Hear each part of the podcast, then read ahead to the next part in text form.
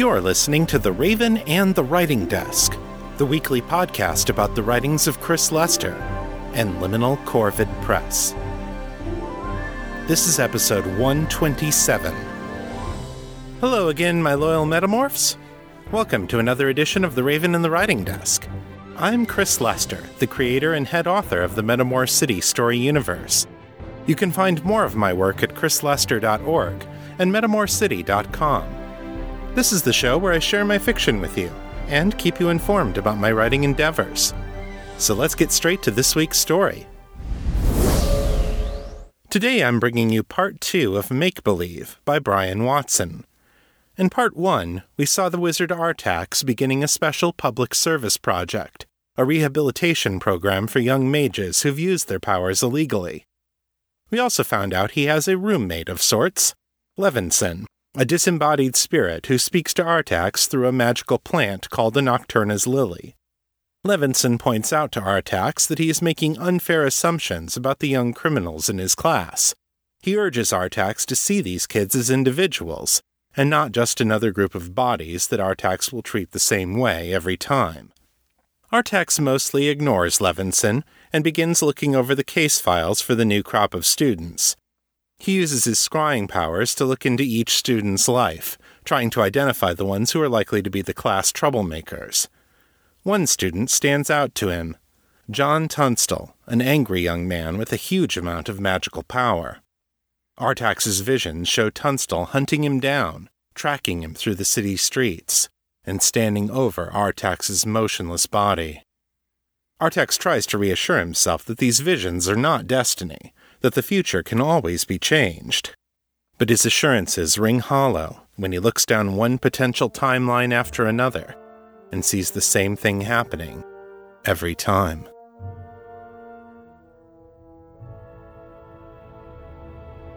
Make Believe A Tale of Metamor City.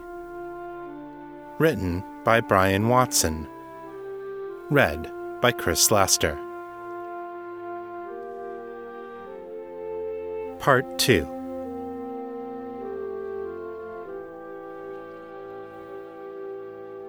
The point I'm trying to make is this. We're more evolved than other humans. It's as simple as that. So why do you keep telling us that we should serve them? I regarded the student who had asked the question. He was good looking, tall, and better spoken than most of his classmates. Better spoken than most people his age, really. But still, he was young and he had a lot to learn. Because, Master Gibbons, magic comes from life itself. It serves life, and so we must serve life as well. Magic comes from mana, he said.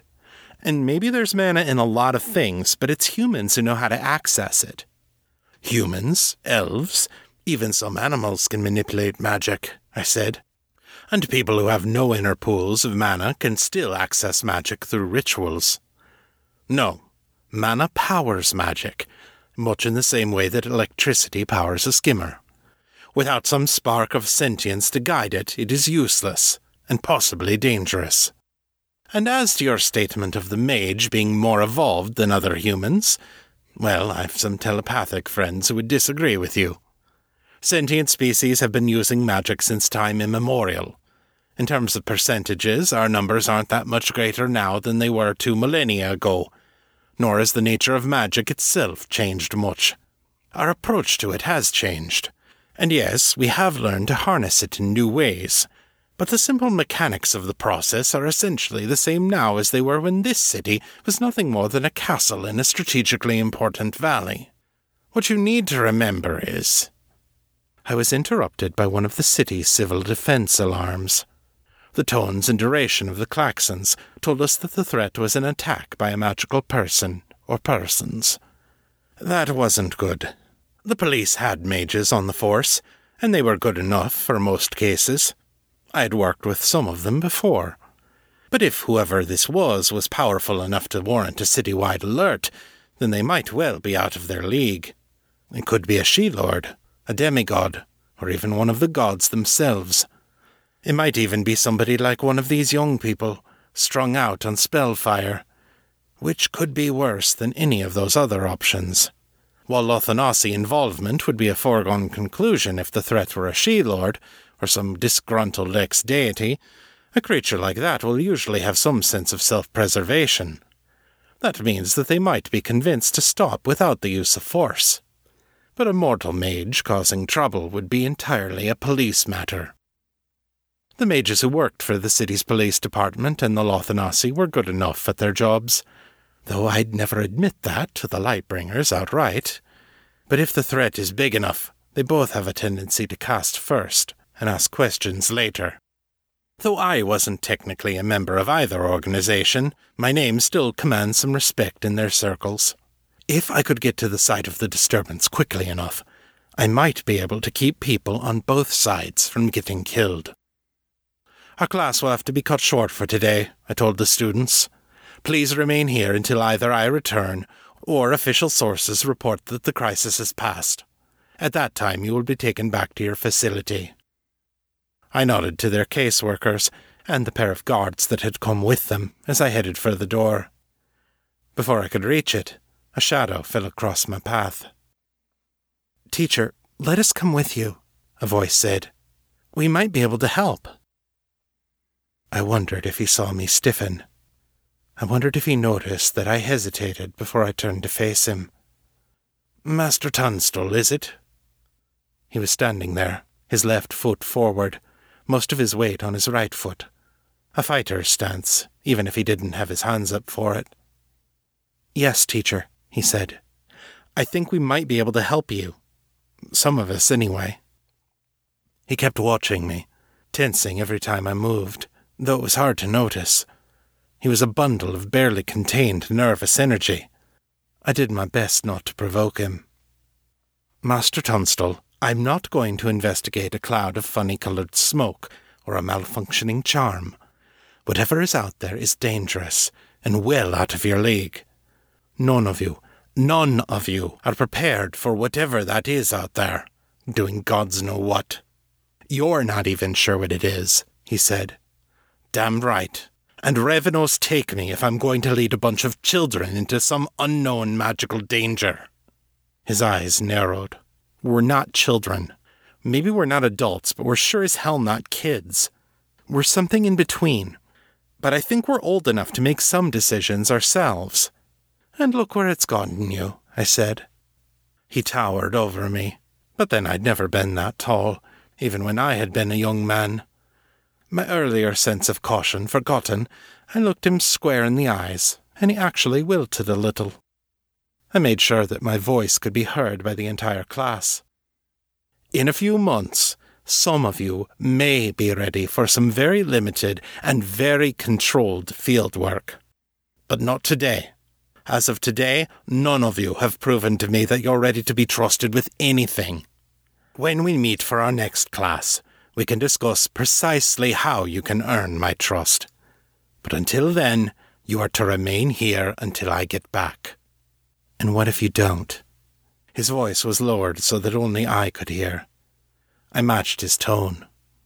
Master Tunstall, if I don't come back, then whatever is out there is more dangerous than any of us can imagine, and you won't have long to worry about the fact. That wasn't strictly true, of course but perhaps a healthy dose of fear and uncertainty would get him to finally sit down. Eventually, and rather reluctantly, he did. I waited until I'd closed and locked the door to let out the breath I'd been holding. The kid has a point. I put on one of the sets of black fatigues that hung in my closet. I keep hoping, each time I'm forced to put them on, that the enchantment on them will have worn off and they won't fit any more. But fit they always do, and eventually I know that I've run out of excuses. Perhaps, I said, but I'm not going to be responsible for anyone's death if I have anything to say on the matter. If Levinson had a body, he'd be leaning it in the doorway.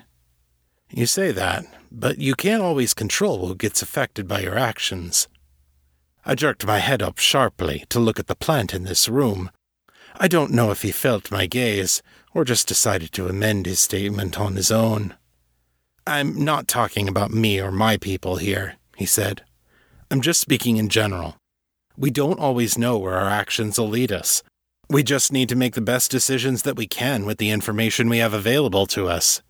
You tell them to stay here, but what if whatever's out there decides in a whim that you're too powerful to leave alone and drops a curse on the place?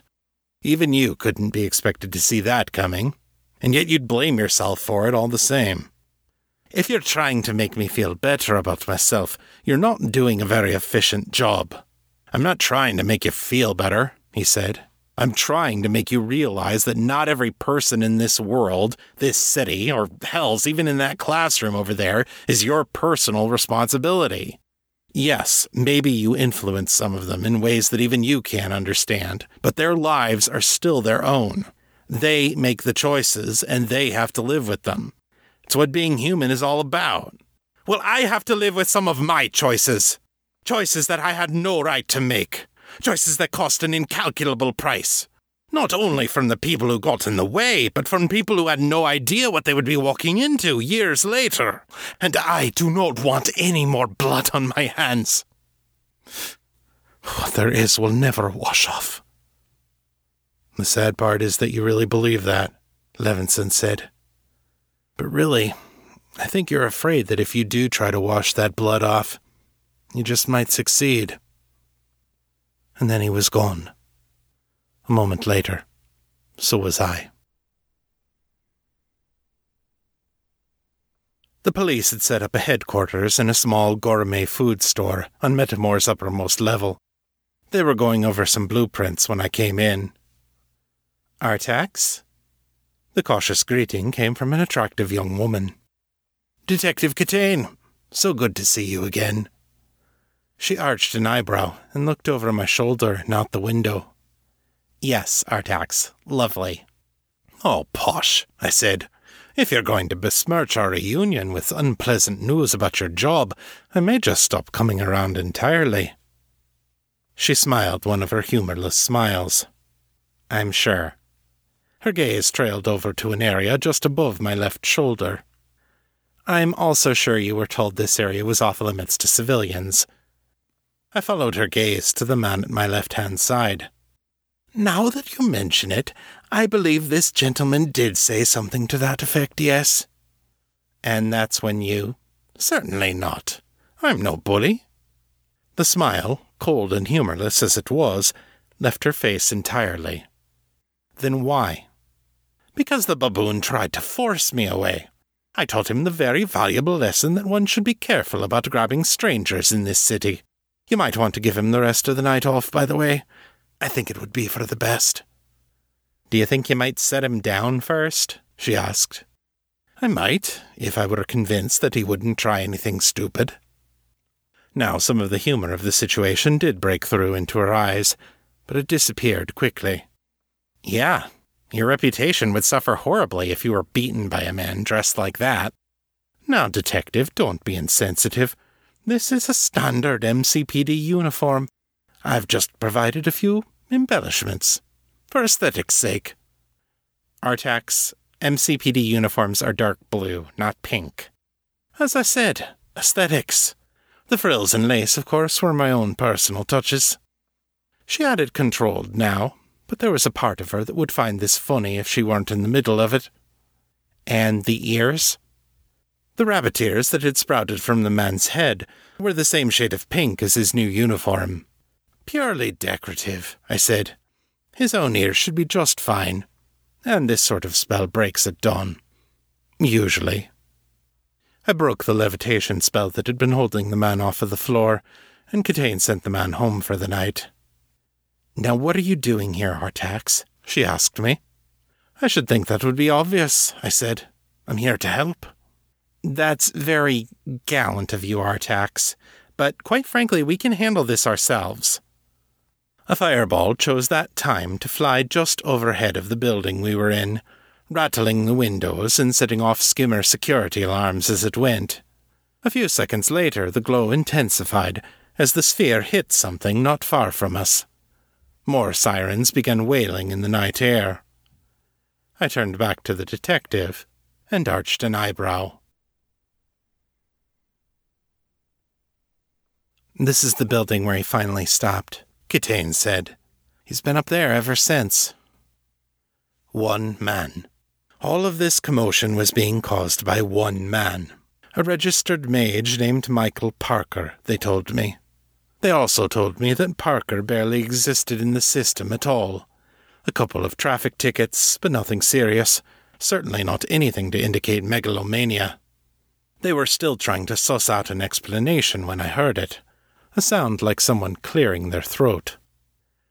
As they continued talking, I flicked my eyes over the shelves and found what I was looking for. You'll excuse me for a moment, I said. The headache I thought I'd beaten this morning has come back. I'm just going to find something for it. I made my way over to the pharmaceutical aisle and found a number of small seedling plants. This is not very discreet, I said. Can't be helped, said Levinson. I found you here and figured if you could find a way to communicate quickly, you would. They're out.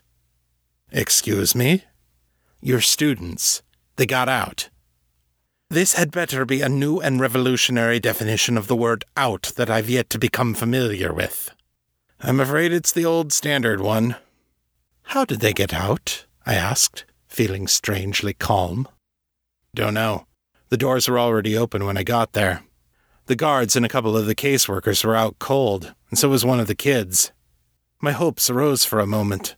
Maybe it was Tunstall. I think I heard someone call him Gibbons. So much for hope. Another one, somebody called him Tunstall, was trying to rally the rest of the kids. Rally them? How? For what? Can't be anything good. He was saying that you're not as young as you used to be, slowing down. And it was true. Some people think that wizards grow more powerful as they age. This is not entirely accurate. While a mage can become better at what he does over time, his main advantage is that as he gets older, he's able to access greater pools of mana from within himself. Thus, a wizard who's relatively weak in their teenage years can become very competent by middle age, and quite formidable late in their life. I've been alive for, well, longer than most people with round ears, and I was no weakling as a young man. These days, even two or three big spells in quick succession won't wind me. But like I said, Tunstall was right. I'm getting older, and I'm slowing down. And a lucky shot can take down a wizard who's in his prime, regardless of his power level or inner mana reserves. What else did he say? That together they could be strong enough that they wouldn't have to be afraid. I'm sorry, I didn't stick around much after that. I just came to find you, keeping just enough of my consciousness at your shop to feel a lot of the kids leaving. And so there it was. I had two dangerous enemies out there tonight. Could you find them? Uncertainty crept into his voice. A lot of the upper level homes have these plants, he said, but not so much in the middle level, and they're damn near unheard of on the street. If the kids aren't up here, I'm not going to be any good. Right, never mind then. Here's what I want you to do. Artax, are you talking to the shelf? I turned to face Detective Kitane and smiled. Of course not. I've been talking to myself. Yourself? My dear detective, if I want to have a conversation with an intellectual peer, then I am very limited in my options. Often I find that I myself am the only one who can offer any decent discussion on most subjects.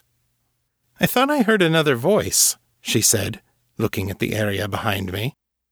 That's because I often have to carry both sides of the conversation, I said, trying my best to recall Levinson's speech patterns. Uh huh. Did you get something for your headache? I had forgotten my excuse to leave the planning table in the first place. The analgesics were about a meter farther down the aisle from where I'd been standing when she spotted me. If she'd heard more than she was letting on, then I really didn't want to think about it. No, I said to her question. A thought hit me as I was walking over here, and I got caught up. She came over to stand near me and turned to face the same direction I was facing. These are Nocturna's lilies, aren't they? They're rare. Quite right, I said, on both counts. They only grow in one place in the entire world. Kitane swallowed. The rift. How are they even gathered? Oh, the rift zone is quite safe so long as you don't venture in too deep, I said. These plants abound in the jungles of the outer zone. You couldn't pay me enough to go near that place, Kitane said. And now that we've harvested some of these, why do they have to keep going back there? Can't we just make a few cuttings and start growing them in other places in the world? I'm afraid not. Their lives must begin in that magically saturated land. They'll grow here just fine after harvest, but any that are sown here don't possess the more esoteric qualities that make them valuable to potions masters and pharmacists. I sell them from my shop, you know.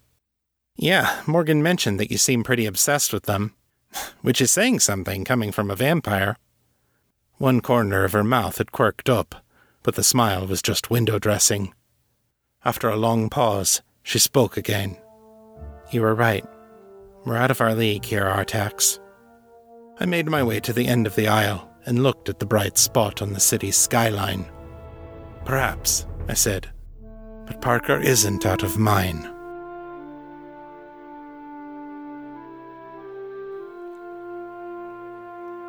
And that's the end of part two.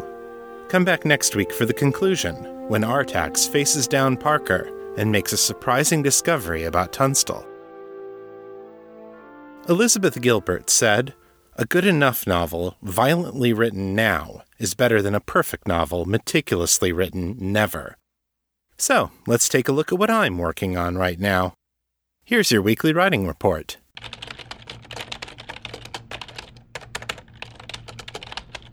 This week was all about the editing.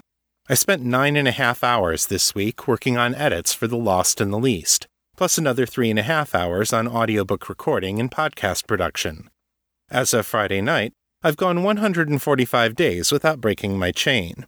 That means that every day during that time, I've either met my minimum word count or I've spent a corresponding amount of time on editing or audiobook work. I've incorporated most of the comments my beta readers have sent me, and I'm down to just a few of the bigger, thornier problems.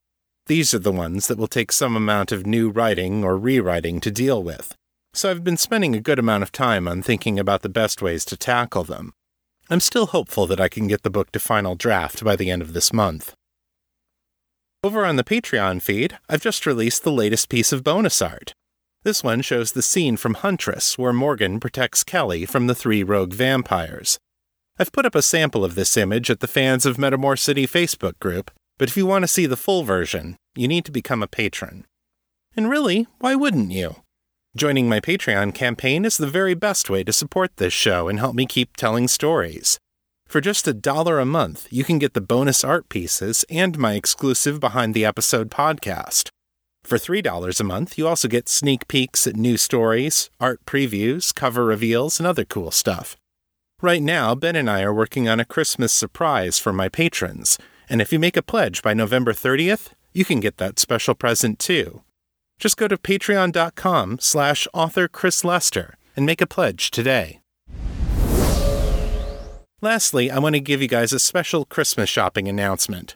If there's a metamorph in your life for whom you'd like to get a signed copy of one of my books, I have a bunch of them still left over from Balticon this year. I'm selling them at my Square store. I'll put a link in the show notes. These signed books are only available while supplies last, so if you want one, place your order soon. If you'd like to share your thoughts about the show, send your feedback in text or audio to metamorcityfeedback at gmail.com. To leave a voicemail, dial area code 641 715 3900, then enter extension 255 082, followed by the pound sign. My Facebook is facebook.com slash author Chris Lester. The fan group is Fans of Metamor City on Facebook, and my Twitter handle is Etherius, E T H E R I U S. If you like this show, take a minute and leave me a review on Apple Podcasts. It makes a big difference in helping people find the show. That's all for this week. I'll be back next time with more fiction. Until then, keep it on the bright side. This is Chris Lester, signing out.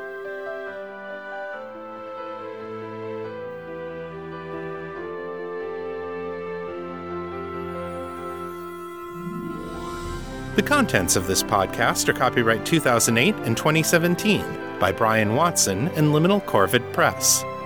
The show is released under a Creative Commons, Attribution, Non Commercial, No Derivatives license. So don't change it, don't sell it, but feel free to share it all you like. For more information about this license, please visit creativecommons.org.